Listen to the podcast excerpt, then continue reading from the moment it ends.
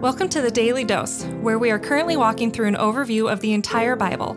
Join us today as we learn the story of Scripture and see God's redemptive plan through Christ from cover to cover.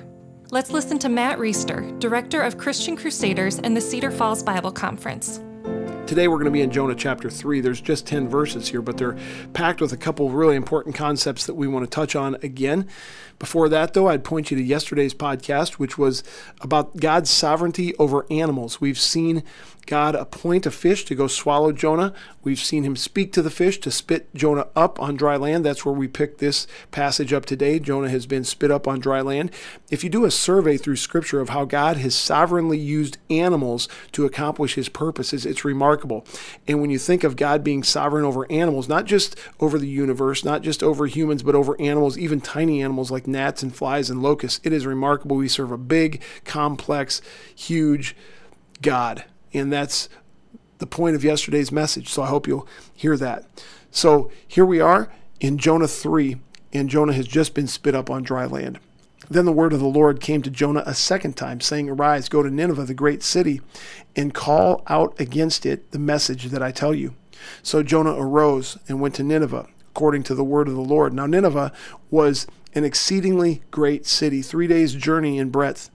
By the way, this three days' journey in breadth can be breadth can be confusing.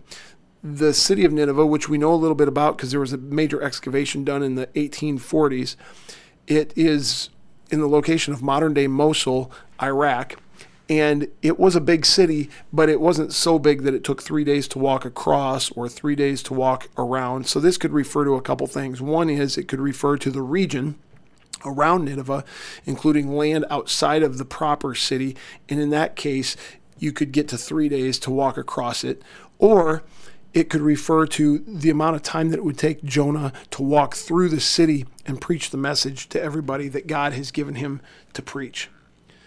So in verse four, Jonah goes into the city. He went in a day's journey and he called out, "Yet forty days and Nineveh shall be overthrown." And the people of Nineveh believed God. And they called for a fast and put on sackcloth from the greatest of them to the least of them. Word reached the king of Nineveh, and he arose from his throne, removed his robe, covered himself with sackcloth, and sat in ashes. That's what they did back in Old Testament times when they were mourning, and in this case, repenting, responding to the warning that Jonah gave them from God. And the king issued a proclamation and published it throughout Nineveh. "By the decree of the king and his nobles, let neither man nor beast, herd nor flock, taste anything. Let them not feed or drink water, but let man and beast be covered with sackcloth. Let them call out mightily to God. Let everyone turn from his evil way and from the violence that is in his hands." Who knows? God may turn and relent and turn from his fierce anger so that we may not perish. And when God saw what they did, how they turned from their evil way, God relented of the disaster that he had said he would do to them, and he did not do it. A couple really remarkable things from this text. First of all, the people of Nineveh respond more seriously than the people of Israel have been responding throughout the prophets that we've read so far and throughout the historical books that we've read. This is really an indictment on God's people because the people of Nineveh are pagans. They're not God's people. They're not descendants of Abraham, Isaac, and Jacob. They're outsiders. They're a pagan people group in a far-off land who don't know the one true God. They're not in covenant with the one true God. Yet when God warns them and calls them out for their sin, they respond immediately. This is unlike the Israelites, who are hard-hearted and obstinate and still aren't responding even well into the minor prophets and the prophets and the historical books that we've read. Second thing that's amazing about this is that God has a heart for the nations. These people aren't Israelites, as I said. And the Israelites at this time, and even in Jesus' time, these Pharisees were thinking that they were so special in God's sight that his redemptive plan was only for them. His message of salvation was only for them. God's plan from day one was never for it to be only for the Israelites, only for the people of his chosen nation. Rather, his plan was that that message would come through the Israelites and go to the world. And so there's a little bit of jealousy, you can imagine. I would even think that the Pharisees of Jesus' day are a little bit chagrined by this text, because it shows them again that God's heart is for the world. When we get to heaven someday, those of us that trust Christ, we're going to see representatives from every tribe, tongue, and nation, because God's redemptive plan has always been for all peoples of the world. And there will be representatives from each of those people groups who have trusted Christ and been forgiven and given a place in eternity. Finally, what's important here is to remember that when the people repent, God will relent. This is not just a principle that's borne out in this text. This is really the principle behind God's redemptive plan. The Bible says that all of us are under sin. We're all guilty. We all are under God's wrath, because God must punish sin. And punish it he will. And punish it he does.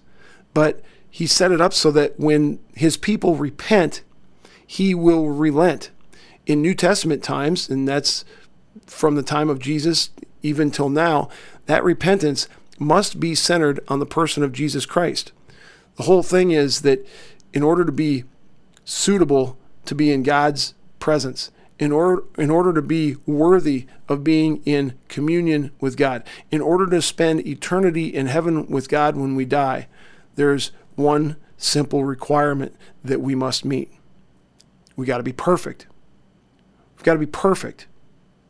Not one sin, not one bad thought, not one stain of Adam's sin that has been carried down from generation to generation. We must be perfect. And obviously, you know what I know, and that means that we have a problem, because nobody is perfect.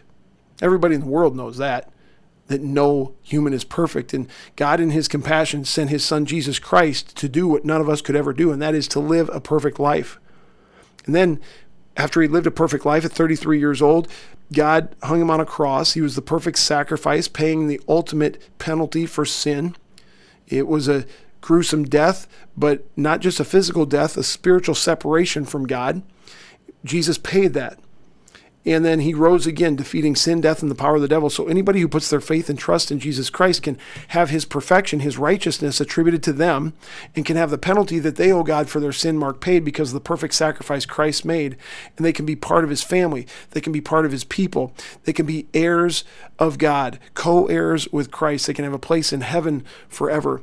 And these are all things that come to those who repent, who turn from their sin and put their trust in Jesus Christ. When the people repent, God will relent. Friend, I hope that you have repented. I hope that you've trusted Christ, put your faith in him alone for salvation. If that's true, you can count yourself among his people who will be blessed forever. And if not, unfortunately, he's not in a position to relent when it comes to you. So we better get that sorted out, right? Right. Amen. The Daily Dose is a partnership between four ministries. First is Christian Crusaders, where you can find weekly thirty-minute worship services at christian crusaders dot org, and where you can hear engaging interviews and other content on one of our three podcasts. Second is Fresh Wind Worship, whose weekly worship services are available on their YouTube channel, Fresh Wind Ministries, and linked to their Facebook page, Fresh Wind Worship. Third is the Cedar Falls Bible Conference, whose conference videos are available at cedar falls bible conference dot com. And please consider joining us for our one hundredth annual conference on Saturday, July thirty-first through Saturday, August seventh in twenty twenty-one. If you or someone you know could benefit from an anonymous online Christian mentor, please visit issues i face dot com, which is provided by Power to Change Digital Strategies, our fourth partnering ministry. Please subscribe to this podcast, leave a five-star review, and prayerfully consider financially supporting one of our partnering ministries. And check our episode notes for links and more details. Thank you for listening, and may God richly bless you.